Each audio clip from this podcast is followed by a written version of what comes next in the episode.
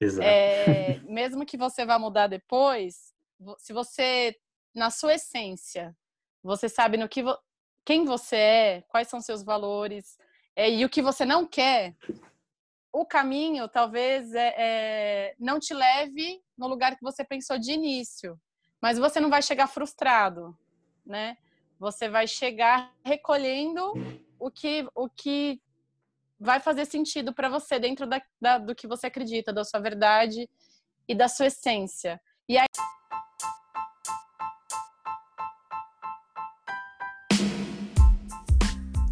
Olá, seja muito bem-vindo ao podcast do Uma Nota em Branco. Eu sou seu host, Diego Rocha, e fique agora com o episódio de hoje.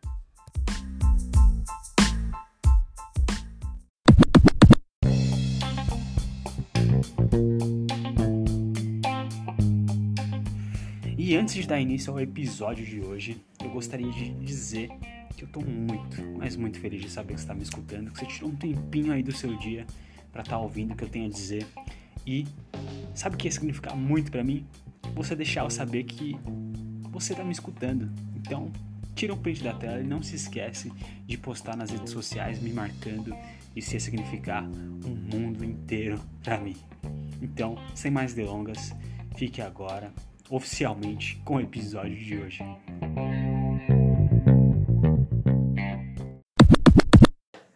Fala pessoal, Hoje estou aqui com a maravilhosa Ana Magrini, ela que é educadora, é atriz e mãe de dois filhos lindos. Está aqui com a gente hoje para contar muita história, muita coisa legal. Eu adoro ela. E fala com o pessoal aí, Ana.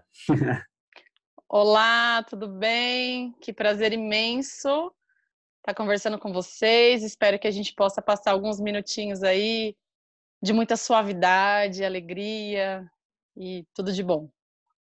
Com certeza, não tenho dúvida disso. E, Ana, eu já queria começar com uma provocação, que eu sempre faço aqui. Quem é a Ana em uma única palavra ou em uma pequena frase? Nossa! Quem é a Ana? Isso. Ah, eu acho que eu sou um ser humano em eterna mutação. Hum, uma é metamorfose é ambulante. Eu acho que eu sou uma metamorfose ambulante. adoro isso, adoro. Meu, é muito difícil, né? A simplicidade de você resumir um ser humano em uma, uma única palavra. Tanto que o, o, um dos últimos episódios com o Rogério, ele falou que ele é um, um multiversos em multiversos. De tanta coisa que, que ele acaba enxergando dentro de si, né? E ele faz um milhão de coisas, na verdade. o pessoal que já ouviu sabe que ele é dança break, faz humor, é poesia, é autor de livro, stand-up e pesquisa e designer gráfico e cosplay, um monte de coisa, velho. E acho que oh, o ser humano é bem, é bem por essa linha mesmo, assim, né? É, é, uma vez eu vi um vídeo de um um vídeo assim que meio que é, omitia uma, uma, uma entrevista de emprego, né, uma oportunidade de trabalho. E aí, quando eu falava dos pré-requisitos, né, que a pessoa ia ter que ficar disponível 24 horas por dia, ia ter que passar mais de 4 ou 5 horas em pé, que ia ter que, é, meu, servir e fazer de tudo para sustentar esse trabalho e não teria nenhum retorno financeiro. Na verdade, teria custos. E aí ele, meu, ele trouxe muitas características, muitas coisas boas assim. E aí quando ele foi, terminou o vídeo, ele falou que a vaga era para você ser mãe. Aí eu falei, meu Deus, olha isso. Você tá, que, tá preparado? É, olha que as pessoas não enxergam. E, e, e o cara, é, o criativo, né? As pessoas, obviamente, deve ter sido um monte de gente envolvida, muitas mães envolvidas. E para as pessoas entenderem que ser mãe não é só ter o filho, né? Tem toda uma responsabilidade, tem todo um monte de coisa. E eu achei genial esse tipo de vídeo, assim.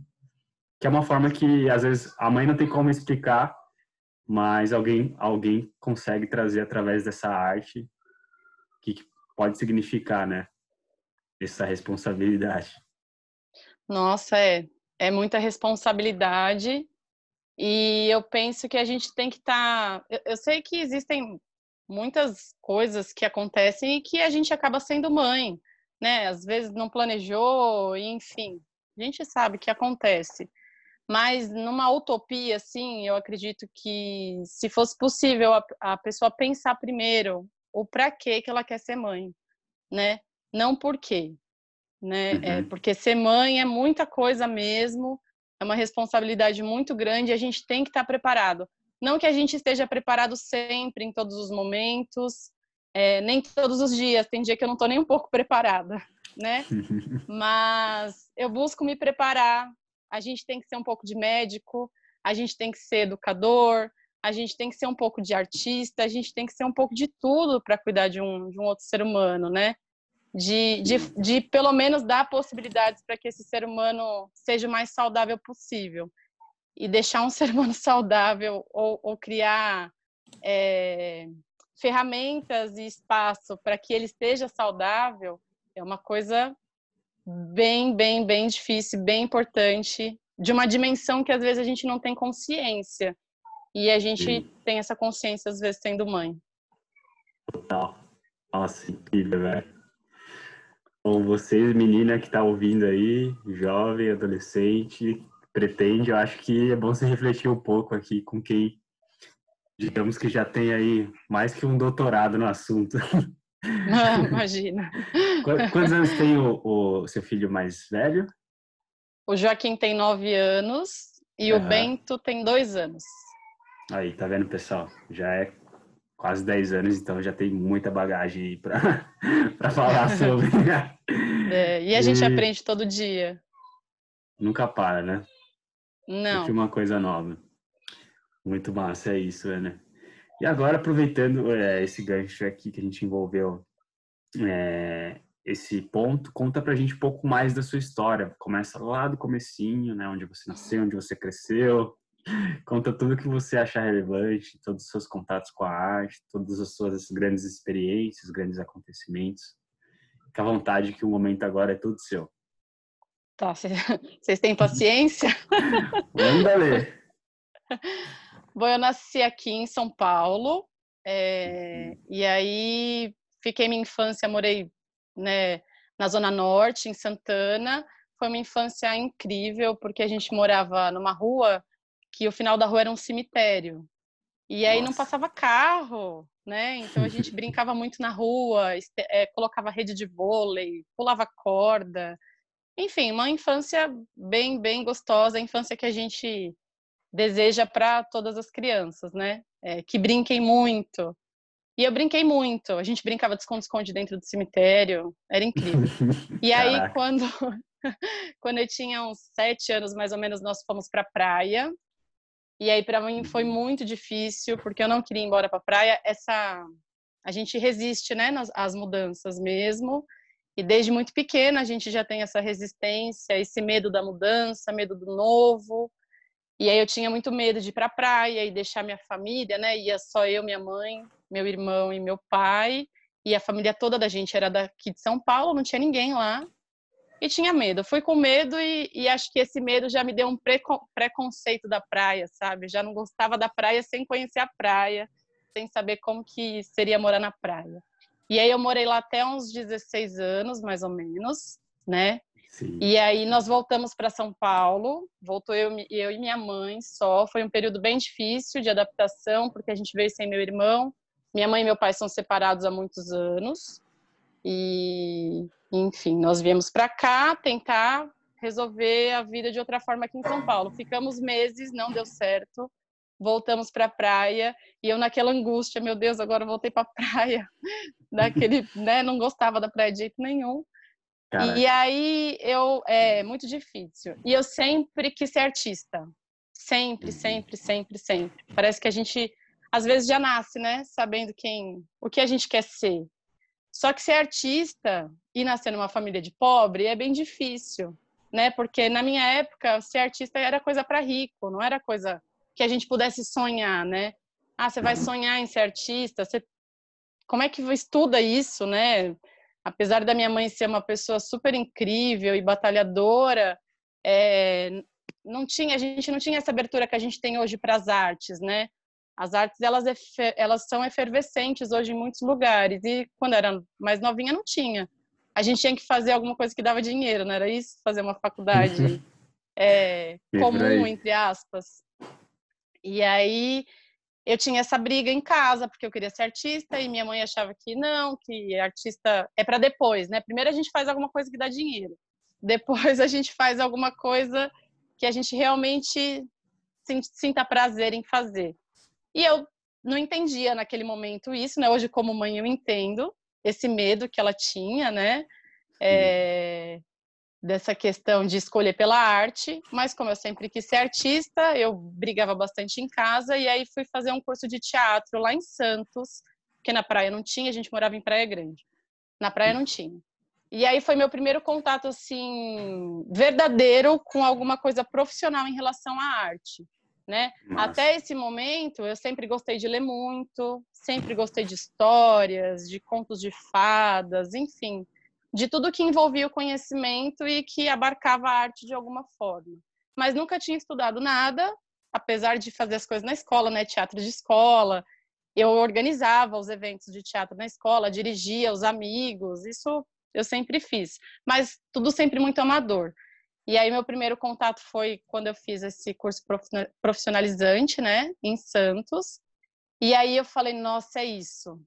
É isso mesmo é aqui que eu me encontro, é aqui que eu renasço, é, dentro desse universo. E aí estudei, só que em Santos as coisas no litoral né, eram mais difíceis mesmo, essa relação, e na época também. Hoje a gente tem as ONGs, tem os lugares onde é, empregam as pessoas de arte, né? Antigamente, ou você dava aula de arte numa escola, ou você era artista de rua. E eu fui ser artista de rua por um tempo, contra né, os, os é, é, os anseios da família. O pessoal achava que eu ia virar hippie, que eu ia ficar na rua vendendo coisas na praia e fazendo malabares no sinal, que eu acho que é incrível também.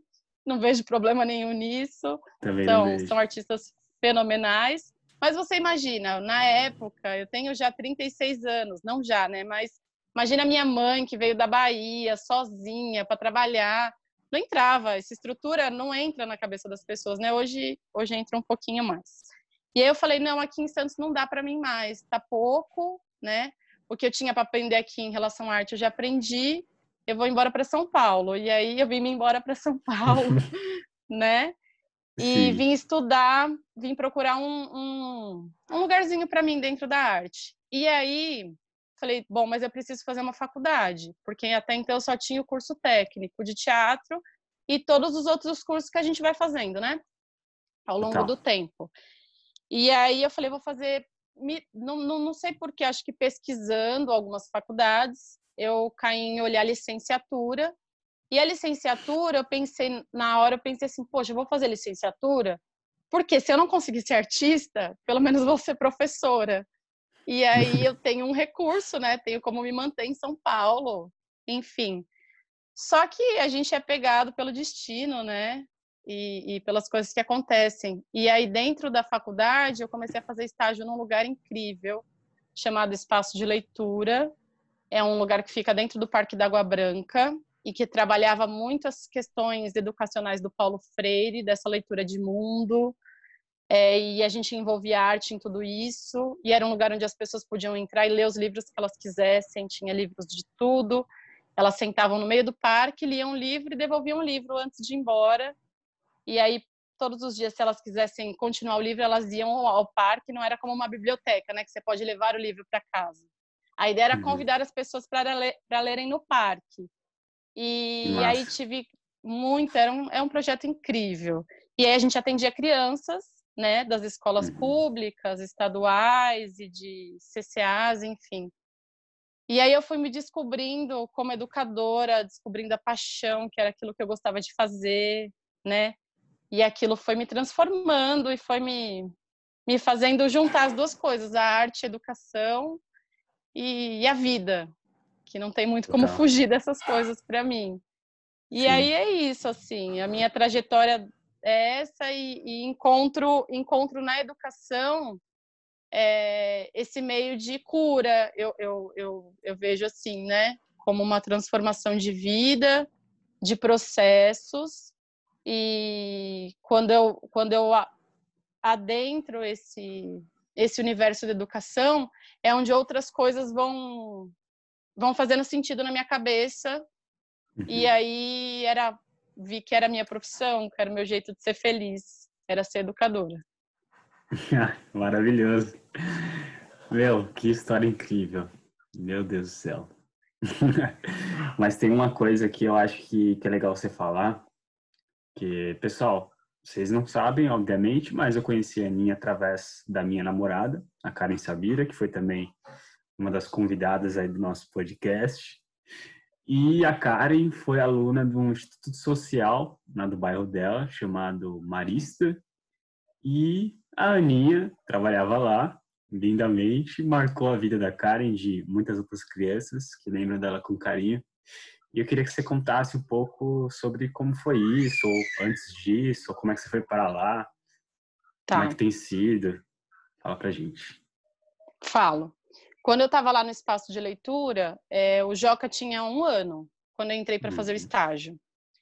E aí eu fui entendendo também que quando a gente vai trabalhando com educação e a gente vai se aprimorando e vai adquirindo conhecimento e vai estudando, é, eu fui entendendo que ser mãe também dentro desse processo é, era estar com meu filho. E aí eu pedi para sair do trabalho naquele momento para eu cuidar do Joaquim, porque eu acreditava ou acredito até hoje, né, é, que a primeira infância, os primeiros, os anos iniciais da criança são os anos que eles, ter, eles têm que estar perto do cuidador dele, seja mãe, seja o pai, seja uma avó, né? É claro que a gente não vive numa sociedade que proporciona isso para todo mundo, mas naquele uhum. momento eu podia fazer essa escolha e eu achei que o mais importante para minha família era fazer essa escolha. Daí saí lá do espaço de leitura, fiquei um tempo em casa com o Joca. Quando o Joca fez três anos, eu resolvi que eu deveria ir trabalhar de novo. E aí fui procurar emprego naquela loucura, né? É, uhum. né mãe, estava longe do mercado de trabalho há um tempo, com medo danado. E aí eu comecei, a, fui, fui fazer uma entrevista para recepcionista de um instituto chamado Instituto Meninos de São Judas Tadeu, que é uma obra social muito importante que fica lá no Jabaquara, na São uhum. Judas especificamente, né? Que trabalha com crianças de é, de vulnerabilidade, eles falam em estado de vulnerabilidade, né? Eu nem gosto dessa palavra, mas com crianças no contraturno da escola, né? Para dar aulas de arte. E aí eu fui trabalhar lá e já com essa bagagem do espaço de leitura que me dava essa ideia de mundo, essa ideia de educação, de educação libertadora, né? É de construção do ser integral em todas as suas dimensões. Fui trabalhar lá no instituto, que foi para mim é, uma experiência incrível, mas uhum. ele não uhum. me dava aquilo que um educador precisava, né? Que era a liberdade de poder falar daquilo que acredita com responsabilidade, né? É, acho que isso, isso naquele momento estava faltando para mim e isso fiquei lá dois anos tentando, tentando porque a gente como educador e como artista a gente está sempre tentando, né? Verdade. E aí, e se tem criança? E se tem você? Tá ali o seu trabalho, né? É, é, é, é o que você precisa né? Mas em algum momento isso foi fazendo falta para mim essa essa relação da responsabilidade com a educação, né? É, isso eu estou falando na minha visão, né? Pode ser que outras pessoas que tenham trabalhado lá, enfim, tenham um outro um outro conceito do trabalho. Mas eu acreditava que lá não era o meu lugar, que eu precisava de mais liberdade para trabalhar. E aí eu comecei a procurar outro emprego. E fui mandando currículo, entrando nos sites e tal. E aí uma pessoa que trabalhava lá comigo, ela falou assim, Ana, tem um lugar que é para você trabalhar. Daí eu falei, falei, que lugar é esse? Ele falou, chama Marista. Você já ouviu uhum. falar? Daí eu falei assim, olha, eu já ouvi falar da escola do arquidiocesano, dessas escolas, né, que a gente, que tem tradição em São Paulo, né? Ele falou, não, não é esse tipo de lugar. Tem um lugar que chama Marista Social, é lá que você, que você tem que trabalhar. E aí aquilo ficou na minha cabeça. Entrei no site, cadastrei meu currículo, e aí, enfim, foi essa primeira porta. Esse cara, o nome dele, eu nem me lembro, gente, o nome dele, mas eu vou lembrar, acho que até o final. E tá ele foi um anjo, assim. Acho que ele nem sabe, né? Que ele olhou para mim e falou: Ana, acho que o Marista é seu lugar. E realmente o Marista era o meu lugar, assim, naquele momento, né? E, e quando eu cheguei lá, eu já vi que era que era o lugar onde onde eu ia ser feliz dentro da educação, né? E é esse lugar que dá liberdade para o educador, esse lugar que tem responsabilidade com o educando, com as crianças que estão lá, que tem formação. E eu cheguei no Marista através desse rapaz, entreguei um currículo, fui chamada, fui aprovada e, e, e lá começou uma história muito bonita. É uma, uma história muito bonita comigo mesma, né, de, de, de ressignificar quem eu era dentro do processo de uhum. educação ressignificar o que a gente está fazendo aqui no mundo, né? É, é, quais são os meus anseios, quais o, o, que eu, o que eu posso fazer como ser atuante dentro desse processo.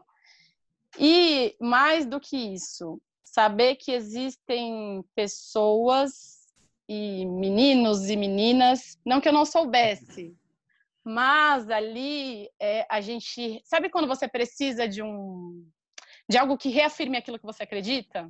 Porque a gente pensa muitas né? coisas, né? né? É, a gente pensa, a gente lê, a gente reflete, a gente estuda e a gente acredita que exista coisas incríveis e que existe um jeito de trabalhar que seja libertador para a sociedade, para o ser humano, mas a gente precisa que alguma coisa valide isso, né? Para a gente Sim. continuar lutando às vezes, pelo menos meros eu, eu, né, com todos os meus defeitos. E aí lá eu, eu encontrei esse espaço que as pessoas faziam o que acreditavam, tinha liberdade e que os meninos e meninas estavam dispostos a isso e eram tão incríveis a ponto de mais ensinar a gente sobre a vida do que a gente ensinar eles, né? E é, e aí a gente foi construindo essa relação e eu construí relações incríveis. A Karen, eu falo que a Karen ela é é, é como se fosse um respiro de vida todas as vezes que eu lembro dela e de todas as outras meninas e meninos que estavam lá, é como se a gente tivesse esperança para continuar vivendo, sabe? Continuar respirando. Porque eles são potentes, eles são inteligentes, eles são atuantes, que é importante, né? É, e que o espaço educativo fez toda a diferença na vida deles, né? E na minha vida. Porque não adianta a gente ser brilhante, né? Esses dias a gente estava, eu estava ouvindo é uma o Roda Viva com o gente, eu sou péssima para lembrar nome. Mas essa questão do racismo, né, que, que uhum. as pessoas estão falando bastante, Silvio, Silvio Almeida, se eu não me engano, é esse o nome dele. É, e a discussão era sobre isso, que, que existem... O povo brasileiro é tão incrível e as margens, né, na periferia, tem tanta gente incrível e que as pessoas não dão, não têm oportunidade, né? A escola não dá essa oportunidade da gente sonhar aquilo que a gente quer ser, por exemplo, né? De uma menina sonhar ser poeta e ela ir atrás desse sonho, a escola às vezes não dá essa possibilidade e o Marista dá essa possibilidade, né? É, das crianças e dos adolescentes acreditarem que eles podem ser aquilo que eles quiserem. E a gente, como educador lá, só faz a ponte ou só pega pela mão, ou só, só olha de uma maneira sensível e verdadeira. Que às vezes só de você olhar para a pessoa e ouvir o que ela tem para dizer, você já está dando para ela a oportunidade dela ser quem ela quiser. Porque você está validando que ela realmente existe, né? Ela realmente é potência e ela realmente é transformadora da realidade dela e daquilo que ela acredita. Então, acho que o Marista fez essa diferença faz essa diferença, espero que continue fazendo dentro do espaço onde ele está. E foi o lugar onde me fez ser melhor como ser humano, como educadora, por ser livre para ter esses meninos e essas meninas nessa nessa nessa troca, é uma, uma troca livre, verdadeira e que a gente só construiu laços. Imagina, a gente está aqui agora, né? Estou conversando com você, você é namorado da Karen, olha que loucura. Olha Sim. que transformação, que, como, como vocês fazem parte da vida da gente, como a gente vai fazendo. Nosso corpo é, é feito disso, né? A gente é feito disso, das construções que a gente vai fazendo e aquilo que a gente quer pegar para a gente, a gente pega e aquilo que a gente tem que ter maturidade para o que a gente não quer, o que não serve, a gente ir deixando pelo caminho às vezes. E vocês eu não vou deixar pelo caminho nunca. Jamais, não podemos, não podemos deixar isso acontecer, não pode, né? Não. Meu, muito incrível, maravilhoso você trazer um pouco mais de contexto para a gente aqui. E eu acho isso incrível, porque eu também sou, é, apesar de eu não ser tão velho, é, eu sou bem novinho, na verdade, vou fazer 23 anos agora, eu vivi muita coisa, né? De eu vivi mais ou menos no meio do caminho, sabe? Dessa transformação. Então, na minha época, quando eu era criança, ainda tinha fita cassete, ainda tinha. É, a minha mãe tinha um rádio lá, colocava para ouvir. Não tinha DVD, era, era VHS. Então, na minha infância, eu assistia Harry Potter no VHS, né? Nos filmes da época. A gente brincava muito na rua, empinava bastante pipa, jogava muita bola. E eu também, é, quando eu entrei na pré-adolescência, eu vivia a, a infância atual das crianças, que estava chegando os computadores, né? Eu já comecei a ter celular, o celular não era touchscreen na época, mas já tinha. A internet estava vindo, era discada, mas já tinha.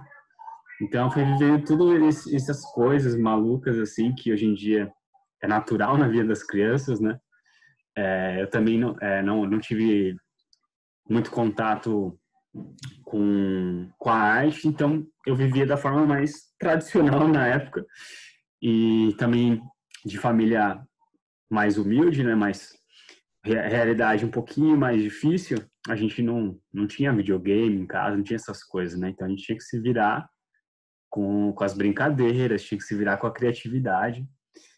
E na minha escola, né, nem na minha escola nunca teve nada, né, nem por, nem por aqui perto, assim, onde eu moro, em São Miguel Paulista, no, pelo menos na minha vila, né? Porque o Instituto Social Marista é próximo daqui, mas eu nunca tinha ouvido falar até conhecer a cara. Então, tipo, nenhuma iniciativa aqui na região proporcionou algo que fizesse eu ter um contato com a arte na minha infância e na minha adolescência. Só depois, né, que eu saí da escola, que eu conheci um sarau de um pessoal aí que, é, que acabou virando uma família para mim também, que é o, o movimento Aliança da Praça.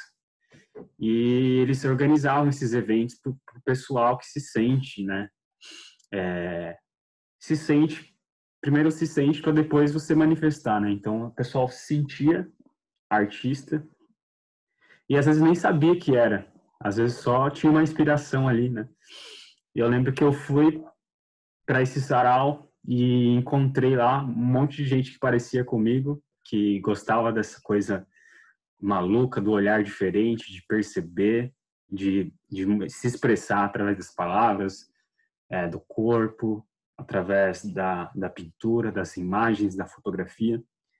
E eles valorizavam cada tipo de arte, cada movimento artístico e, e traziam um movimento muito crítico, né, muito reflexivo e foi assim que eu acabei me encontrando na arte, né? E foi assim que eu acabei entendendo o poder de tudo isso. E foi assim que eu acabei é, valorizando esse tipo de iniciativa, né? Então, eu acho super importante mesmo que, que as crianças é, tenham esse, esse olhar, tenham esse cuidado.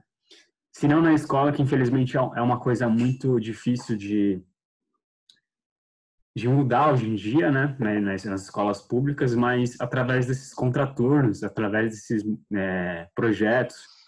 No, no final do ano passado, eu participei de uma hackathon lá no, no, no Galpão e o, o grupo que eu fazia que eu fazia parte, né, a gente não, não sei se vai continuar por conta da pandemia, acabou é, intervindo nos planos, né, um projeto que visava contemplar essas crianças, né, da região, aproximar eles da, do, acesso que eles podem ter a esses recursos que eles têm direito né, no, no galpão lá.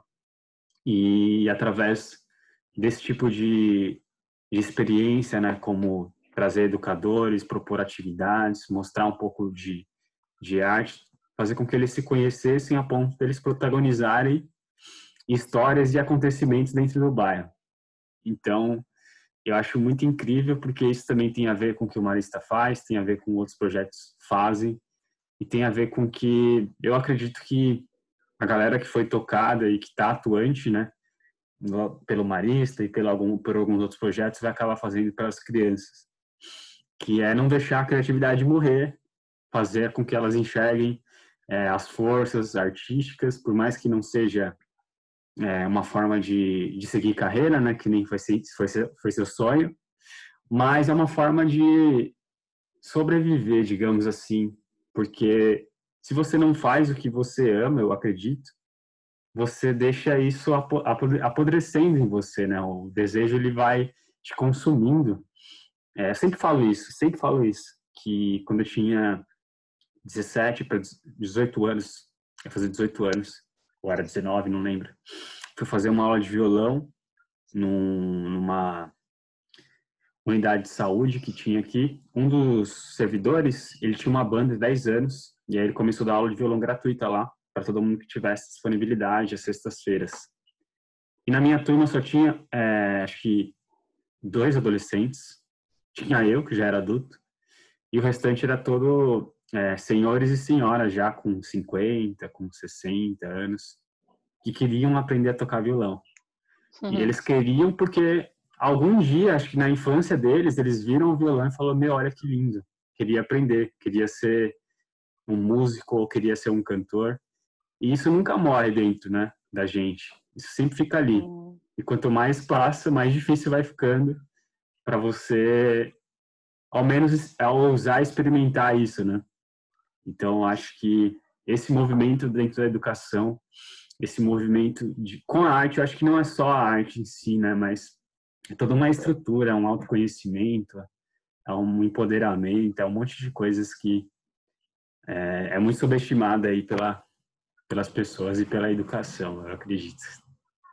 É isso mesmo. essa, essa questão do autoconhecimento que você traz, né? Acho que isso é o, é o princípio de tudo.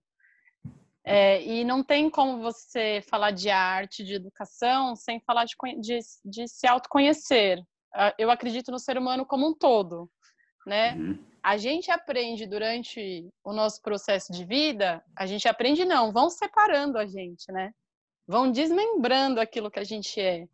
E aí, nesse processo aí, a educação e esse lugar de liberdade, que infelizmente a escola não dá, e esses outros projetos dão, é isso. É juntar aquilo que foi mutilado, né?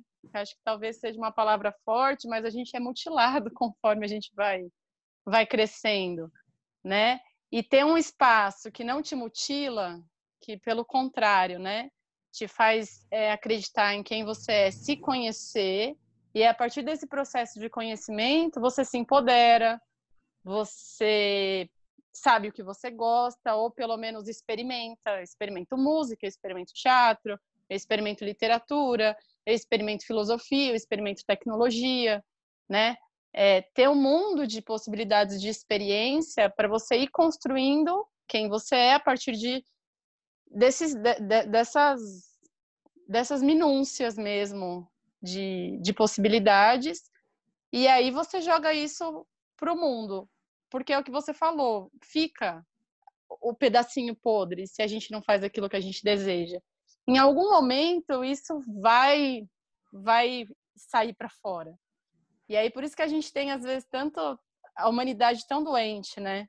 Tão cheia de depressão, tão cheia de um monte de, de problemas, porque faltou esse, esse autoconhecimento e dentro desse autoconhecimento todo o resto que vem junto, né? Do que, que eu gosto, o que, que eu vou fazer para ser feliz, qual que é a minha relação com o outro, né? É isso para mim tem tudo a ver com educação, tem tudo a ver com arte, é, porque a gente é um só. Não dá para eu ficar separando aquilo, separando o ser humano em, em matemática, em português, em filosofia, é, em todas as outras questões que a gente é separado a todo momento. Verdade. E eu acho, eu, eu, eu tenho, tenho vindo muito recorrente isso, é, que aqui no, nos países do Ocidente, a gente não reflete muito sobre a finitude da vida, né? A gente às vezes vive como se não tivesse fim. Amanhã eu é. faço. Daqui uns anos eu tento. Ah, se sobrar dinheiro eu vou no, na peça, né? Depois eu vejo aquele filme legal. Depois eu compro aquele livro. E uma coisa que veio muito forte para mim é que a gente está vivendo aí uma contagem regressiva, né? Cada dia a mais, na verdade, é um dia a menos. E se a gente pensasse é. que está acabando, a gente falasse, aí a gente ia olhar e falar, meu, não quero mais esperar, não quero mais viver isso aqui, né? Você você disse chega para muita coisa quando você veio para São Paulo viver seu sonho. E você foi muito ousada, porque tem muita gente que passa uma vida inteira é, sendo reprimida, sendo comprimida, e talvez nunca tenha essa explosão, né? essa, essa, esse momento de, de falar, não, velho, agora é minha vez, agora eu tenho que fazer. E eu acho que quando você se proporciona esse autoconhecimento, você acaba é, conquistando isso, né? E, e, eu acho que uma forma de, de, de seguir na direção do, do que você realmente sente que tem que, tem que ser sua, sua missão, tem que ser é, suas ações aqui na Terra, né? Aproveitar esse tempo maravilhoso, esse, esse espaço de tempo do, desde quando você acorda até a hora que você vai dormir, fazendo coisas que você acha que vale a pena, você tem que repensar pelo menos uma vez por dia, né? Nessa questão de tipo assim, meu, tá acabando. Vamos aproveitar esse tempo de alguma forma. Nem que seja 30 é. minutinhos, nem que seja uma hora. De alguma forma você pode começar. E aí, a partir disso, acho que você vai caminhando para algum lugar. Eu estava ouvindo ontem um podcast, inclusive, sobre os monges, né? Ele, eu esqueci a, a outra citação, mas uma delas é Carpe Diem, né? Então, eu lembro que os monges se encontravam né, nesse, nesse podcast que eu ouvi do Lucas Concheto, que é um dos convidados aqui, que falou muito sobre filosofia. Ele estava conversando com outro cara chamado Felipe Marx e ele falava que o monge chegava para ele, meu, é, bom dia, você está morrendo, aí ele, sim, estou morrendo, então vamos aproveitar o momento. Aí ele, é isso, namastê. Já começava o dia assim, sabe? Já pensou se você começa o dia falando, meu, tem que aproveitar esse momento? Eu acho que você não deixaria tanto para depois, não aceitaria tantas coisas, é, talvez até caminharia um pouco mais na direção. Acho que não importa tanto a velocidade, né? Mas se você sabe que está no, no caminho, eu acho que o processo já vale a pena. O, é, esse, esse, esse caminho que você sabe que vai continuar seguindo, às vezes nem sabe para onde, mas você sabe que tá tá ali, que faz parte. Sim, com certeza. E se você tem esse autoconhecimento, né? Se você conhece a sua verdade, mesmo que ela mude, né? Porque a gente é mutável. A gente falou aqui, a gente começou falando dessa, metamorf dessa metamorf metamorfose. Exato. É, mesmo que você vá mudar depois, se você, na sua essência, você sabe no que quem você é, quais são seus valores é, e o que você não quer, o caminho talvez é, é, não te leve no lugar que você pensou de início, mas você não vai chegar frustrado, né? Você vai chegar recolhendo o que, o que vai fazer sentido para você dentro da, da, do que você acredita, da sua verdade e da sua essência. E aí lá na frente você pode até mudar de caminho, não tem problema, uhum. né? Mas isso não vai te ferir, né? Isso não vai te machucar, isso e você vai aproveitar, né? Esse tempo aí é, é, com mais qualidade, de uma maneira mais saudável. Eu, eu é o que eu penso. Total, falou tudo. E aproveitando esse contexto assim de, de muita reflexão, é, eu queria trazer também uma outra reflexão aqui sobre o que significa a arte para você. É, é uma pergunta meio hum. ousada, mas é, todo mundo tem é uma resposta. É, ver lá. Eu me, lembro, eu me lembro no primeiro, eu, eu acho que eu não cheguei a falar, mas eu fiz duas faculdades antes de fazer o curso de teatro. Porque hum. aquela, aquele negócio né, da família querer que a gente faça alguma coisa mesmo e que a arte é só uma loucura da minha, da minha cabeça. Então, eu fui fazer administração primeiro, e aí quase enlouqueci, porque não, eu não me cabia lá, né? Acho que a gente tem que saber onde a gente cabe, né? Isso também faz parte do nosso autoconhecimento. É, e, e, eu, e não encolher para caber no lugar, né? Então eu não, não queria me encolher para caber ali, eu não cabia. E aí depois eu fui fazer publicidade, que já era um lugar que falava de arte, né? E eu me lembro Sim. que a primeira pergunta da professora de filosofia era o que era arte. O que é arte? O que é arte? Né? E aí eu, eu acho que a arte é muita coisa e ela muda em vários momentos da sua vida. Ela pode ser fuga, ela pode ser criatividade, ela pode ser vida, ela pode ser respiro, ela pode ser tanta coisa. A arte, para mim, é hoje, como eu disse para você, é cura. A arte é cura, né? A gente faz arte porque o que a gente vive é, no nosso mundo real não, não nos basta, né? É, a gente transborda, sabe? Quando eu transbordo, eu crio. seja um desenho, seja uma poesia, seja uma peça. Quando estou me transbordando aqui do que, do que eu acredito que eu sou, é onde, onde acontece a arte. E a arte, sei lá. Acho que agora é isso. Se você me perguntar de novo o que é arte, eu vou mudar e te dizer Sim. que é outra coisa. Incrível, não, maravilhoso. Engraçado que eu fiz essa pergunta para todos os convidados. Ninguém nunca responde a mesma coisa, ninguém fala. Hum. Às vezes tem, tem uma certa semelhança, mas eu acredito que é exatamente isso que você falou. É, depende do momento, depende da, da subjetividade, depende do que ela já aprendeu até aqui, do que ela já vivenciou até aqui. E às vezes vai, vai abrangendo cada vez mais coisas, né?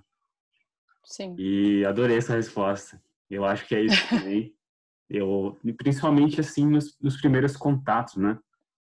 Eu lembro que na época que eu, que eu literalmente é, me convenci que eu era um poeta, porque eu ia no Sarai e as pessoas me chamavam assim, né, me, me, me julgavam assim, né, finalmente, depois de tanto tempo só achando que, que era uma coisa besta ali, que eu fazia de vez em quando, comecei a levar a sério e eu lembrei que estava passando por um momento difícil, tanto na minha vida quanto na vida da minha família. E foi, foi uma cura que eu acabei encontrando, né, de uma forma inusitada, assim, né, não, não esperava. E eu, eu escrevi tanto, escrevi tanto, que eu fui encontrando forças para depois seguir em frente. E eu tenho, eu tenho esse ponto em comum com você também, né, porque eu parei de fazer, é, digamos assim, intervenções poéticas em eventos. Eu estava fazendo umas oficinas de teatro, oficinas de poesia. Eu tive que interromper tudo isso para trabalhar. Depois eu ainda acabei entrando na faculdade de gestão empresarial, que é o novo nome para administração. E eu, eu, gostava. Não vou mentir que, que não era um espaço para mim. Talvez era. Mas a partir do momento que eu fui lá na minha essência de novo e falei, quem é o Diego aqui nesse mundo? O que, que ele faz, de fato? E aí comecei a perceber que não, não era exatamente é, administrar coisas, organizar coisas, estar engravatado ou ter um estilo mais formal.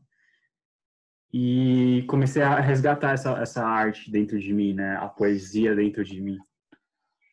E eu acho que, que é bem legal isso, a gente refletir e para completar, eu já queria fazer outra pergunta que também é super importante, que é o que o artista faz na sua visão. Você trouxe aí um ponto de que quando transborda você cria, mas o que, que isso gera, o que, que isso causa é, na vida das pessoas através do artista? Ah, muita coisa. é, eu acho que aí, se você tiver aberto, né, é, quando a gente proporciona arte, quando a gente cria, e isso chega para alguém, isso transforma a pessoa de alguma forma também, também é cura para outra pessoa, né? É, e aí é, é, é, tão incrível, né? É, vou, vou dar o um exemplo aqui da escrita, por exemplo. Você está falando da poesia. Eu nunca, nunca me vi escrevendo nada, né? Assim, poeticamente. Eu escrevo aquilo que eu sinto, às vezes tenho um diário e sempre fui escrever, mas de escrever poesia não achava que, que eu tinha capacidade para isso. E aí, ouvindo e lendo o que a Karen escreve, o que o Alex escreve, que é um outro ser humano incrível, que, que faz parte da minha memória corporal e emotiva e artística, né? É, como todos os outros, você e eu, que a gente já conhece, é, é, que são mais, que estão mais no ouvido das pessoas, mas que vocês também vão estar, eu tenho certeza. É, Manuel de Barros, Carlos Drummond, Fernando Pessoa, né?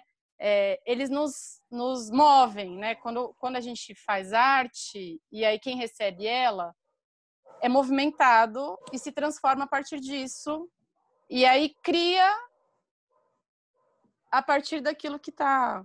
Não sei se estou sendo clara. Cria a partir daquilo que está recebendo, mesmo que não seja para criar arte, mas que seja para criar vida, né? Então eu eu eu lia e ouvia o que essas pessoas falavam e aí isso me movia de um jeito para ou eu escrever, ou eu criar uma peça, ou eu criar uma dança, ou eu me criar como ser humano ativo no mundo, né? É, a arte ela tem essa essa força de movimento, de transformação, de abertura de olhar, de conexão, de reestruturação de quem você é, de discussão, né? É, é, de você mesmo saber se colocar, saber se, se saber quem você é nesse processo de mundo, o que o mundo faz com você, né? É, sair da caixa, não ser mais marionete. A arte tem essa função política, eu acho também, sabe? Uhum. É, de te transformar e, e te deixar como um ser vivo e atuante dentro do seu processo humano e dentro do seu processo social. Para mim, eu, eu, é, é, é aquilo que eu falei. A gente não tem como separar sabe? Arte de educação, de política, de vida, de meio ambiente. Sabe quando uma coisa puxa a outra? As coisas. E, e isso está tá, tá dentro da gente de uma maneira tão grande. É, outro dia eu escrevi uma coisa sobre vazios, né? É, eu acho que a gente tá cheio de vazio. Eu, pelo menos, me sinto uma pessoa cheia de, cheia de vazio. E as coisas vão me preenchendo, e conforme elas vão me preenchendo, elas vão me modificando né? É, então, o meu corpo, cheio de vazios, é, é, tá disposto, disponível a receber essas coisas para me transformar e eu transformar o meio onde eu vivo. E a arte é uma das coisas que, que faz com que os nossos vazios sejam preenchidos. E aí a gente, a partir disso, a gente transforma a nossa realidade. Seja ela, é, se você vai transformar isso de uma forma artística também, ou de uma forma social, de uma forma política, ou dentro da sua casa, né? Quantos adolescentes ou adultos, ou seja lá quem for, ouve um poema ou lê um conto e aí fala, poxa vida, é isso, né? Uhum. É, é, a relação que eu tô tendo aqui dentro de casa não tá bacana, eu acho que te move de alguma forma, te transforma de algum jeito. Acho que a vida sem arte não dá, né? Seria impossível. eu falo muito, né? Acho que eu não, fui, é. não sei se foi clara. Não, total, acho que. Tô assim com os devaneios. É tudo isso, Lara, é tudo isso. E, meu, incrível. Adorei essa resposta. Tenho certeza que o pessoal vai, vai viajar aqui. Muito louco isso, adorei. e, meu, acho que agora a gente está tá chegando aqui para uma, uma parte super importante do, do que significa o, o podcast Uma Nota em Branco, né? Uma Nota em Branco, para mim, e acredito que para muita gente, tem a ver com um novo, né? Com um recomeço, com uma fase de, de virar a página, escrever uma nova história. Eu queria que você resgatasse aí, é, você já contou muita coisa pra gente, mas talvez um momento que você sentiu que teve que fazer esse, essa reinvenção, que foi difícil, que foi doloroso, que deu tudo que dá aí no, no na barriga, o medo, as resistências. Nossa. E depois disso valeu super a pena porque você estava seguindo para um caminho melhor. Né? Esse momento onde começou esse, esse novo livro, esse novo capítulo aí na sua história. Que difícil. É...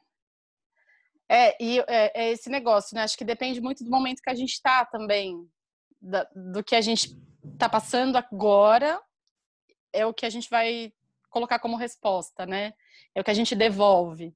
E aí eu vou dizer para você hoje o que eu o que eu acredito que seja esse momento, que talvez nem seja aquilo que mais tem a ver com a minha prática de artista ou de, educa, de educadora, mas tem a ver com o meu processo maternal, sabe, de mãe, que para mim é quando eu estava lá no Marista, que era um lugar incrível e que eu estava fazendo coisas incríveis, recebendo coisas de volta tão incríveis quanto, né? É, eu fiquei grávida de novo, né? O Joaquim já estava com sete anos. E aí eu falei, meu Deus do céu, estou num momento incrível da minha vida, num processo profissional maravilhoso, tá tudo dando certo, né? É, num espaço que me proporciona conhecer muitas outras coisas, falar do que eu acredito e a gente vê que o que a gente fala e o que a gente acredita reverbera para o mundo, porque os meninos vão para o mundo mesmo e vão dar formação em outros lugares, enfim. Eu estava no momento, sabe aquele momento que você estuda, tudo que você estudou nos livros você acha que nunca vai acontecer e aí acontece, você fala, meu Deus do céu, mas essa educação existe, ela existe, ela estava lá no Marista, né, naquele momento. E aí eu fiquei grávida e eu já tinha tido aquele processo com o Joaquim, que eu estava trabalhando e eu e a gente acredita que a melhor coisa para a criança é ficar com a mãe e tudo mais. Falei, meu Deus, e agora? Quem é a Ana nesse processo de escolha, né? É a Ana profissional que está aqui, que está tudo dando certo, que tem, eu tinha um caminho ainda pela frente, né? Dentro do Marista, né? Um, uma trajetória a seguir. Ou é a Ana mãe que sabe que o mais importante para o filho dela e para a sociedade nesse momento é abdicar da vida profissional e cuidar do seu filho, né, da sua família. Então acho que naquele acho que essa para mim foi uma um ponto assim que eu tive que começar a escrever de novo, sabe? Que o livro fechou e aí eu vou abrir da onde agora? Vou abrir da onde? E aí acho que para mim esse momento assim de ter que fazer essa renúncia profissional e ficar em casa para cuidar dos meninos. E eu vou dizer para você que é a melhor escolha. A escolha, a melhor escolha que a gente tem é sempre a, a, a escolha que a gente faz, né? É, e se não for, a gente tem que aprender a, a, a, a olhar de uma maneira sensível e agradável para que era a melhor escolha que eu podia fazer naquele momento. Porque senão a gente se frustra mesmo e a gente fica fica mal e fica lá com aquele pontinho podre lá que vai vai dar ruim em algum, em algum momento da vida. E aí eu pedi as contas do serviço e fiquei em casa com os meninos. E ficar em casa também eu acho que é um ato é um ato para o mundo, para a sociedade, tem a ver com educação e tem a ver com arte, tem a ver com tudo que a gente já falou. Porque se o mais importante para a criança, nos, nos, anos iniciais dela, é estar com a família, é estar com, com a pessoa mais próxima dela, que cuida dela, no meu caso sou eu, é a mãe, é, o ser humano que, que eu estou ajudando a, a, a fazer as conexões de vida, ele vai ser um ser humano mais saudável para o mundo. E aí, se ele é um ser humano mais saudável para o mundo, ele é um ser humano politicamente mais saudável, socialmente mais saudável. E aí ele pode fazer, ele, ele vai ter o autoconhecimento dele já muito mais cedo e vai saber aquilo que ele quer, aquilo que ele acredita, e ele não vai sair por aí é, é, brigando com o mundo. Pelo contrário, ele vai sair por aí tentando fazer com que o mundo seja um lugar agradável para todo mundo, né? É, para quem está é, nesse processo de vida. Então, essa escolha para mim acho que foi um lugar onde eu tive que me reinventar e, e me colocar assim, poxa vida, e agora? Estava num momento muito bacana profissional, mas também acho que ser mãe aconteceu, não aconteceu? Eu tenho que tomar essa responsabilidade para mim e fazer dessa responsabilidade dessa escolha o melhor possível. E aí acho que é esse momento assim hoje que para mim foi foi um novo começo, né? E cá estamos, Bentinho com dois anos e eu já estou pronta para voltar a trabalhar. Meu, maravilhoso isso. Trouxe muita perspectiva aí é, de quão é, difícil é tomar essas decisões, né? Quando você tem aí um novo serzinho, né? Para para se responsabilizar, um novo serzinho para cuidar e a importância da educação antes da escolarização, né? Eu acho que isso faz toda a diferença e como você colocou aí, muito bem colocado, é, vai proporcionar para ele uma vida melhor, né? E um ser melhor para o mundo. Acho que fantástico. Adorei. Adorei, adorei. A gente, infelizmente, está caminhando aqui para o fim do nosso episódio, gente. Esse papo está acabando. Ah. E queria muito ter mais tempo aqui, mas eu vou aproveitar para fazer algumas perguntinhas um pouquinho mais rápidas, talvez. Tá. Eu acho que você já falou um pouco sobre isso, mas você tem, tem uma rotina geralmente de criação, né? Quando surge aí alguma ideia, alguma coisa, tem algum processo, tem alguma coisa que te ajuda a potencializar ou melhorar isso? Você diz assim de, de, de na hora da criação ou de estudos mesmo? É, eu acho que faz parte também, né, da, da criação. É, sim, sim. É que acho que depende também do, do, do meu momento, assim. Mas eu, eu gosto de ler bastante. É, não sou muito leitora de livros de, de histórias, de romance, assim, sabe? Eu gosto de livro científico, gosto bastante de ler poesia é, e música. Música é uma coisa que me faz querer me movimentar, sabe? Eu tenho uma relação com a dança nos últimos anos muito grande, assim, apesar de eu nunca ter feito é, nada muito profissional com dança, eu venho pesquisando e fazendo algumas coisas livres, né, cursos livres em relação à dança e a música tem me movimentado bastante é, para esse processo criativo, né, de ouvir, querer dançar e, e, querer escrever alguma coisa em relação a isso. E eu sou uma pessoa muito sensível ao que acontece no mundo. Então, apesar de ler bastante, estudar, ver filme e participar de, de eventos, de, de debates, o que acontece no mundo me move bastante. Então, esse momento que a gente está passando da pandemia tem me movimentado muito nesse processo criativo. tenho escrito coisas é, com muito mais facilidade do que antes, né? É, e aí acho que é, é, isso, assim. Não sei se é isso que você queria saber. Exatamente isso. É, não, é porque a gente, cada um tem, tem uma forma, né, de, de produzir, tem é, as coisas que funcionam para si. E eu acho que todo artista geralmente tem, às vezes, uma uma sacada, né? Uma, uma coisa assim, meu, acho que isso pode servir para mim que estou ouvindo agora, né? Nos podcasts que eu via, sempre tinha uma coisinha que eu falava, meu, olha o que ela faz, vou tentar também. Foi assim Sim. que comecei é, a ouvir mais música instrumental enquanto eu escrevia, ou meditar assim que começa o dia, sabe? Esse tipo de coisa acho que ajuda muito as pessoas. Sim. Agora tem a relação também da criação quando você está na educação. Para mim isso muda um pouco, porque aí a criação, eu sempre trabalhei com criação coletiva.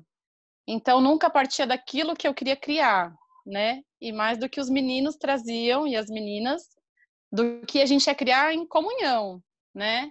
Então, tem essa relação também de você é, é, tá aberto e com um olhar sensível, não para você criar alguma coisa, né? Porque uma coisa é você criar, né? Vou criar um passo de dança, por exemplo, vou criar uma peça, vou criar um diálogo. Outra coisa é você é, é, dar oportunidade para que a outra pessoa crie dentro de algum processo, né? E imagina Sim. numa criação coletiva com 40 meninos e meninas, como que a gente cria algo que não é meu, né? Porque educação é isso, né? É, não é eu chegar lá com o meu conteúdo, com aquilo que eu acredito de arte, de teatro, de dança, seja lá do que for, e aí dar isso para os meninos. Né? Isso para mim não é educação, isso é qualquer outra coisa. É uma palestra, sei Imposição, lá. não. É, Algum, é um tipo é... de. Às vezes é, é uma visão. É como se fosse um, um comercial, né? Não tem devolutiva. É. Só ele tem que aceitar ali uma oferta, né? Sim. Ou e aí, para mim, é isso mesmo. E aí, o processo criativo coletivo é, é você tem que estar atento para saber, saber também quais são os, o, o- qual é o, o, o que gera a criatividade do outro, né? No outro. É dar essas possibilidades. Um pode ser música, o outro pode ser lendo, o outro pode ser fazendo uma aula de relaxamento ali todo mundo junto, como você falou, uma meditação. Então acho que muda um pouco essa questão da criação. Quando eu estou criando alguma coisa que é minha e quando a gente está criando no coletivo, que é muito sensacional, né? Você vê as pessoas criando e de repente formar uma coisa é, é, única, não única, né? É, porque tem um pouquinho de cada um, mas com o mesmo objetivo de repente, né? São dois processos Total. diferentes e incríveis. Realmente incrível, maravilhoso mesmo. É, Nem sei, eu nem, acho que nem tem muito o que completar aqui, acho que você falou tudo. Exatamente isso.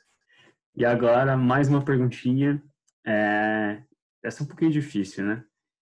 Que é só três. Três livros que você daria de presente para todo mundo. todo mundo Só três livros. Tá. Vou falar o primeiro livro para mim que eu ganhei. É, o livro do meu irmão. Eu ganhei do meu irmão. Eu tinha uns 16 anos. Foi ali assim para mim que eu entendi que eles também estavam entendendo que eu que eu não era aquele ser humano normal, entre aspas, né? Aquela menina que ia fazer qualquer outra coisa, né? É, ali eu entendi que eles também estavam me olhando de, um- de uma forma sensível, né? Que é aquele os 100, os 100 poemas, os 100, os 100 melhores poemas do século XXI, que é um compilado de vários poemas, né? É, aí tem Carlos Drummond, Cecília Meirelles e, e tantos outros. É, seria um desse pelo por ele ser um livro que eu guardo ele aqui comigo, tenho uma relação emotiva com ele, apesar de gostar de todas as poesias que estão lá, os poemas que estão lá, ele tem esse valor para mim. É, então seria esse, esse um. O outro pode ser um que eu estou lendo agora, é, chama Escravidão.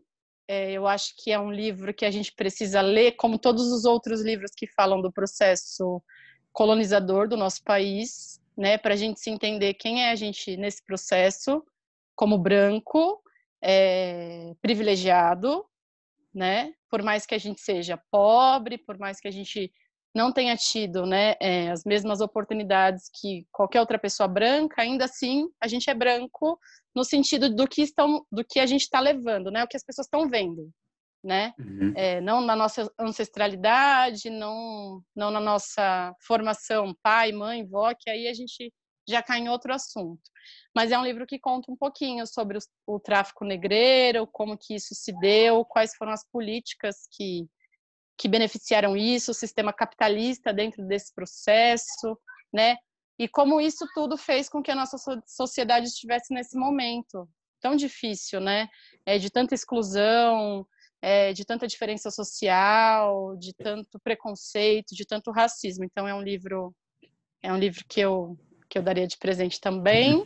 Massa. E um terceiro, deixa eu ver. Um terceiro. Eu sou ruim para lembrar nome, hein? Tô, tô lendo uns três agora. É, mas vou pensar num importante. Peraí, tem tempo para pensar? Tem, fica tranquila. Hum, deixa eu ver. O terceiro. Ai, que difícil. Hum, olha, eu tenho um. Eu não vou lembrar o nome dele inteiro, pode ser? Pode Mas ser. são, são, acho que, é- acho que são é contos aterrorizantes de Chekhov.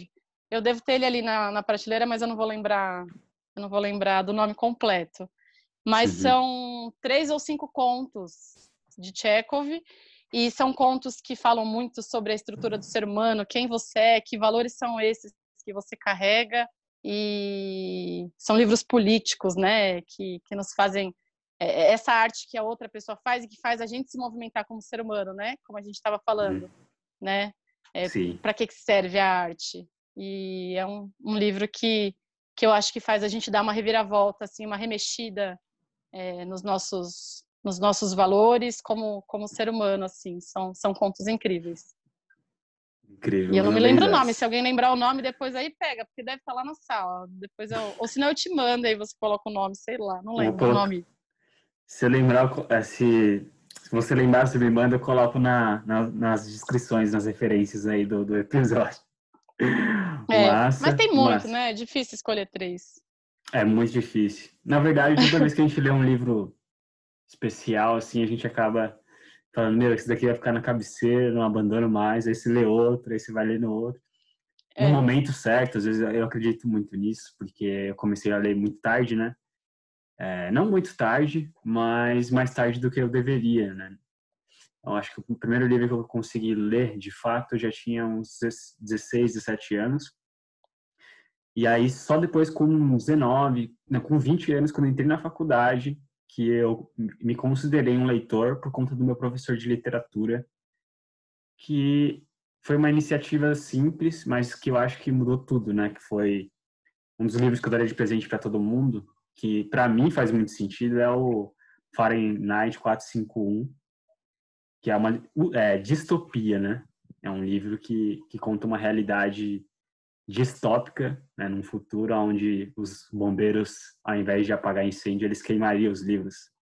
E aí é uma crítica ao regime totalitário, é uma crítica ao nazismo, ao fascismo, ao que representa, né, você viver dentro de, de regras impostas, dentro de uma uma coisa que às vezes veta o pensamento crítico, veta a reflexão, você só pode ser feliz de acordo com o ideal de, de felicidade, né? Então, é uma coisa que revirou meu meu mundo e fez eu querer mais, ler mais livros nesse gênero. E a partir disso eu fui lendo outros e outros, né? E aí a gente vai se descobrindo em algumas leituras, vai se conhecendo, vai se entendendo. Eu acho que é por isso que é tão importante é, você ter aí algumas coisas que você daria de presente a todo mundo. De repente pode ser o livro que mudaria a vida de alguém aí a partir disso, né? Dessa indicação. É. E você falando, eu já lembrei de uns três outros. Paulo Freire, que mudou minha prática educativa de uma maneira incrível. Pedagogia do oprimido, Pedagogia da esperança. Eu, o, quando era muito novinha, eu li O Revolução dos Bichos. Isso fez eu uma também. revolução na minha, meu jeito de, de, de ser. Eu falo, meu Deus, eu preciso falar para o mundo isso que eu, que eu que está movimentando meu meu ser assim. Enfim, são muitos mesmo. A gente. E é bom Vai a gente lembrando. falar, né? É, eu Sim. acho que falando. É, o silêncio, para mim, é uma coisa muito importante. Eu acho que a gente, depois de um tempo, a gente aprende que o silêncio ele é essencial para a nossa construção. Mas eu sou uma pessoa de, fa de falar e, e, de aprender muito quando eu ouço, né? Eu aprendo então. mais ouvindo. E aí, quando a gente está trocando, as coisas vão fazendo sinapses, né? E aí a gente vai poxa, era isso, não, pai, eu lembro desse outro e tal. E acho que é por isso que a educação também me pegou, porque essa troca total sempre, né? E, e se construir a partir do que o outro está construindo também. É, enfim, é isso. Maravilhoso, exatamente isso. É, a Revolução dos Bichos foi um dos, dos livros que eu li na sequência, que também é uma distopia, né? Junto com é, Laranja Mecânica. Tinha Laranja alguns outros Mecânica. que eu acabei não lendo, mas que eu tenho interesse, está na minha lista até hoje. Mas Sim, é bem, nossa, é o metamorfose, metamorfose tem problema com essa palavra, você viu, né? Do Kafka também, ah. né? Gente, que também é incrível, enfim. Sim, eu, na verdade, é esse foi um livro que eu li é, pela faculdade, né? A gente ia fazer uma prova sobre o livro. Foi uma leitura bem tipo assim, aquela leitura que incomoda mesmo, né? E o Kafka tem essa essa característica, né? Depois eu li outro livro dele chamado O Castelo, que também é um livro, na verdade, era um rascunho, né? Que foi, um livro póstumo que, que acabaram publicando sobre a vida dele, que ele, ele tinha muito, ele desprezava muito a escrita dele, né? E aí parece que alguns livros foram publicados depois que ele morreu, porque acho que um dos melhores amigos dele, que era cientista, é, não deix, é, ele, acho que o Kafka entregou os livros para ele queimar, desfazer. E ao invés dele desfazer, ele guardou e, e publicou porque ele não queria que, que o Kafka acabasse com tudo que ele tinha feito ali nos últimos dias de, de vida dele, né? Então acho que esse livro O Castelo Ele é ah, muito disso. É um livro interminado, mas é uma leitura que é, ficou sem fim. Eu acho que é porque nem precisaria ter, sabe? Que é, conta sobre um agrimensor, nem sabia que existia essa profissão. O cara que é. mensura as coisas. E ele vai fazer uma reforma em um castelo. E são 360, 300, mais de 300 páginas sobre como esse agrimensor tem que chegar até o castelo e ele nunca consegue chegar até lá. Vai acontecendo Nossa. milhares de histórias, milhares de eventos, milhares de coisas. E ele nunca consegue entrar no castelo para fazer a reforma. É. E aí você imagina o que deve ter por aí, né? Então, ele, o Kafka tem esse poder, dependente da, da proposta, de estar tá sempre incomodando. Eu acho que é bem legal também vocês pesquisarem lá, pessoal. Sim, são muitos. Eu devo ter errado o nome de algum aí, porque eu sou péssima para guardar nome, viu, gente? A maternidade faz isso também. Se tem alguém ouvindo aí que vai ser mãe, já procura anotar tudo no papelzinho, porque a maternidade leva a memória da gente. Imagine duas já, entendeu? Então a minha memória é escassa. Eu, eu troco nome, eu perco o nome, eu não lembro. Então, não, já tem alguém gritando aqui. Faz parte. E, é, enfim, a maternidade faz isso com a gente. A gente perde a memória. E aí eu troco. Eita. Troco o nome, não lembro, enfim. É... Mas é, tá tudo bem. Nem tudo a gente precisa lembrar também, né? Às vezes é, é bom. bom. a gente lembrar o impacto que o livro fez na gente, ou a leitura, ou seja lá o que for, né? E é importante, é importante, esquecer também, né? Se você guardar tudo, aí é. dá, dá overload, né? Dá, o HD dá uma pifada. Dá, dá uma bugada, como diz o Joaquim. Dá uma bugada. Dá uma bugada. Aí não funciona bem. Massa. Agora, outra pergunta, talvez complemente essa, é três referências muito fortes na sua vida. De, de, de escritor? Não, de qualquer coisa? Qualquer coisa. Tá. A minha mãe, minha mãe é uma referência muito forte para mim, né? Como mulher, como uma mulher potente, já desde muito nova, 13 anos, veio da Bahia sozinha para São Paulo trabalhar. Trabalhou de tudo que a gente possa imaginar, né? Para não faltar nada em casa, uma mulher guerreira, sozinha. Foi casada, mas meu pai também, pelos processos de vida dele, resolveu seguir outro caminho. E ela se viu sozinha muitas vezes com dois filhos é, para criar, então ela é, um, é uma força que, que, ah. que eu penso sempre. É, eu acho que dentro da arte, do teatro principalmente, é, eu sou apaixonada pelo Brecht e eu nem sei muito bem se é assim que pronuncia, porque eu tenho uns problemas também com essas coisas. Mas é um cara do teatro, assim, um escritor, um, um, ele, ele desenvolvia um teatro que falava muito de política, de sociedade, né, de didática, de tudo. Ele sempre sempre escreveu coisas que o mundo precisava precisava conhecer e e isso faz parte da minha construção como artista, as coisas que ele escreveu, as peças, os ensaios, enfim, tudo. É uma outra referência, sim. E agora me veio na cabeça, além de tantas outras, né? É, tantos meninos e meninas que passaram pela minha vida, assim, e, e que me transformaram. É, nossa, poderia citar muitas, né? A Karen, a Bia, a Cauane, é, o Cauã, muitos meninos, o Alex, é, poderia citar muitas pessoas. Mas eu vou citar um, um músico que também é, me transforma. E sabe quando você parece que a pessoa te conhece? Você já sentiu isso? Falou assim, esse artista me conhece. Mesmo se ele te conhecer, é esse cara, o Lenine. Eu sou apaixonada pelo Lenine e tenho uma ideia assim de que ele me conhece, que ele escreve para mim. Eu falo, gente, como Essa assim? música que ele assim? escreveu foi para mim, eu tenho certeza disso, né? É, e são como todas as outras perguntas que você fez. Se você me perguntar de novo, eu vou elencar outros três. O único que nunca vai sair da minha lista é da, a minha mãe. A minha Com mãe, certeza. sempre que você perguntar alguém, se tiver que ser uma pessoa, vai ser minha mãe. Se tiver duas, vai ser minha mãe mais alguém. Se tiver três, minha mãe mais alguém mais alguém. Mas nesse momento, assim, agora, de bate-pronto, são essas três pessoas: minha mãe, Obrecht, que eu nem sei falar, ele é alemão, não sei como é que fala o nome dele. E, e o Lenine. O Lenine. Fantástico. É isso. Nesse momento é isso. Arrasou. é, sempre assim mesmo, mas mandou benzaço aqui.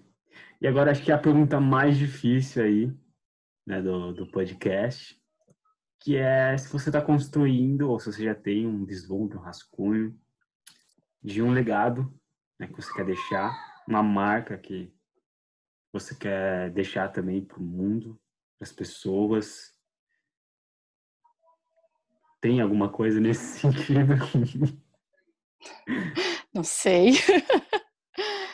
É, ah, eu não sei, é muito difícil, né?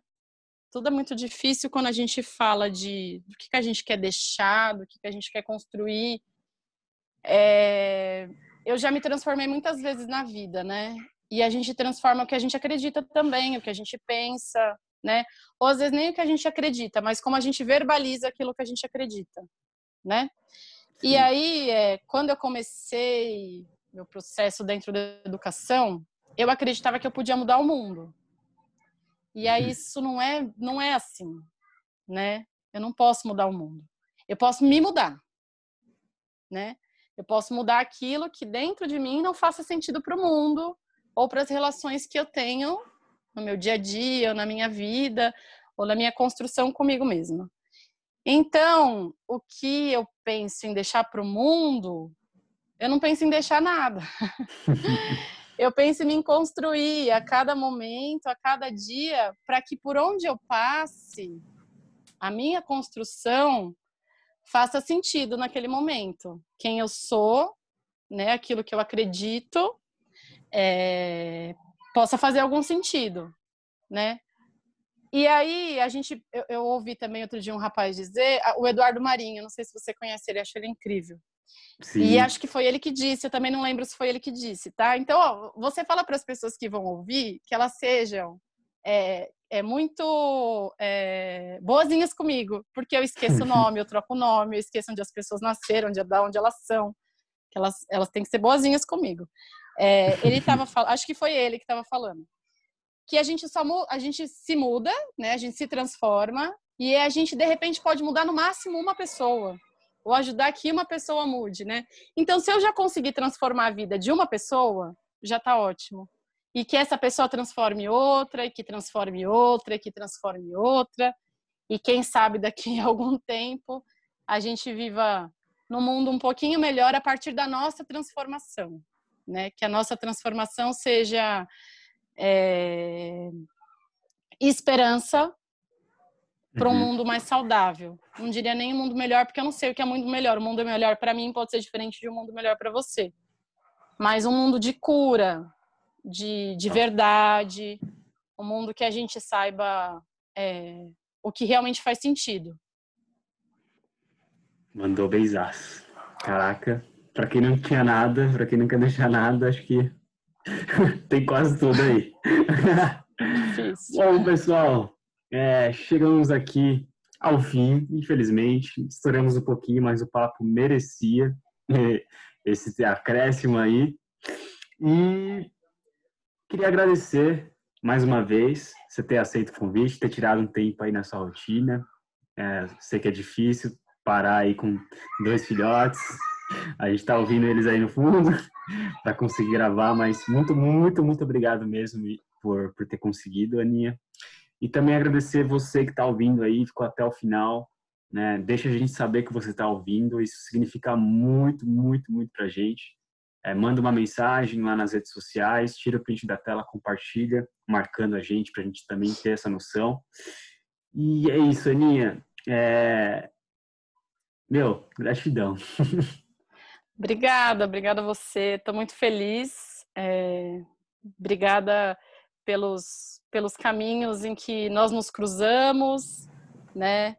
Pelo, por esse aconchego, por essa partilha, é, por esse respiro de vida em meio ao caos que o mundo tem se instalado. Vocês são o respiro de vida que a gente precisa para esse mundo acontecer.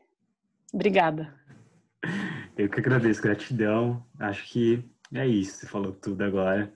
Para fechar, fala aí pro pessoal como é que eles podem te encontrar nas redes sociais para mandar uma mensagem, para de repente compartilhar alguma coisa que eles entenderam, aprenderam aí com a sua jornada.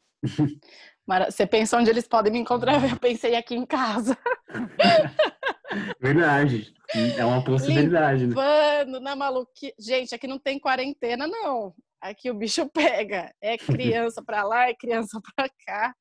Mas eu tenho, eu tenho, vou confessar que eu tenho um problema com as redes sociais, mas eu estou tentando é, me libertar, porque é necessária. Eu vejo vocês fazendo da rede um lugar muito interessante, né? Sim. Tenho aprendido, né, com vocês a fazer da rede um lugar mais interessante possível. Um dia eu chego lá, né, quebrando essas barreiras. Eu hoje uso o meu Instagram, que é o arroba Cecília Magrini. É, a gente tem uma página em construção da Chão, que é um projeto que está ainda em fase de construção, que é um projeto de consultoria educativa, baseado em tudo isso que a gente já falou, dessa construção do ser, do autoconhecimento, de ver a pessoa como um ser integral, né? Mas ela ainda a gente não tá, a gente resolveu que esse momento era um momento de silêncio para esse processo da chão. É, mas no momento aí, aí a, a, a, olhando lá a minha rede, o, o Instagram, é, quando a chão tiver aí no seu no seu momento frutífero, a gente compartilha de lá também, para a gente poder se encontrar e, e ser respiro também na vida de quem for olhar os nossos feitos. Total. Quando vem aço, eu acho que agora, se você tiver aí alguma coisa, é, para fechar, fechar totalmente uma poesia, ou uma frase, Tem. ou alguma coisa. Peraí que eu vou pegar, tá aqui. Tá joia.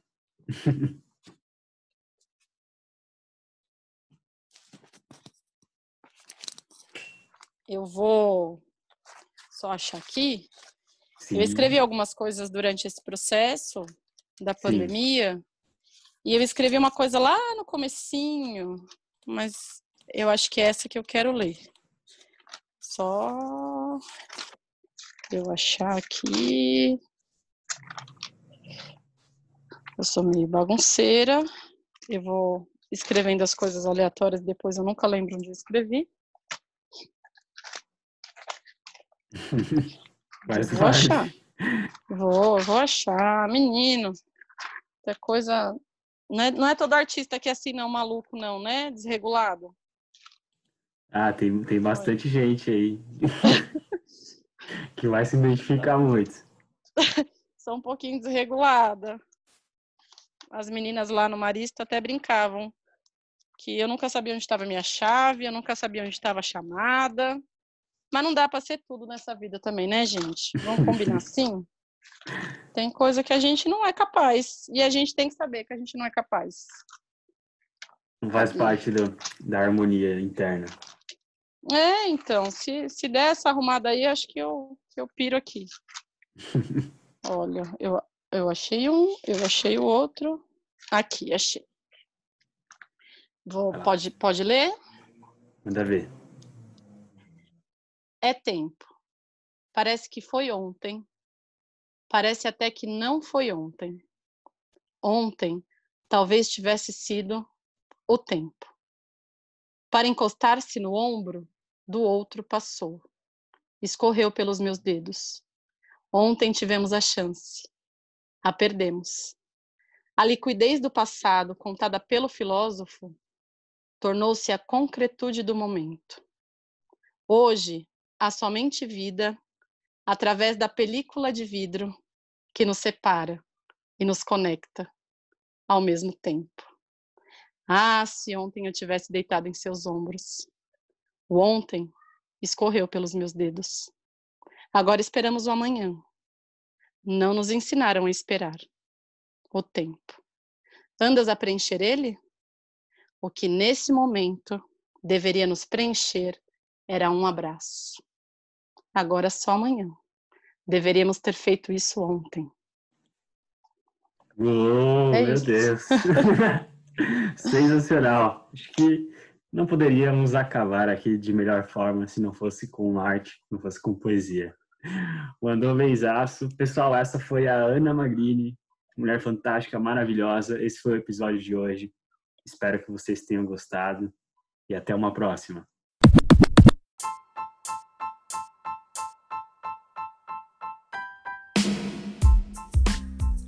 Bom, por hoje foi isso. Espero muito que você tenha gostado e espero você no nosso próximo episódio. Até mais!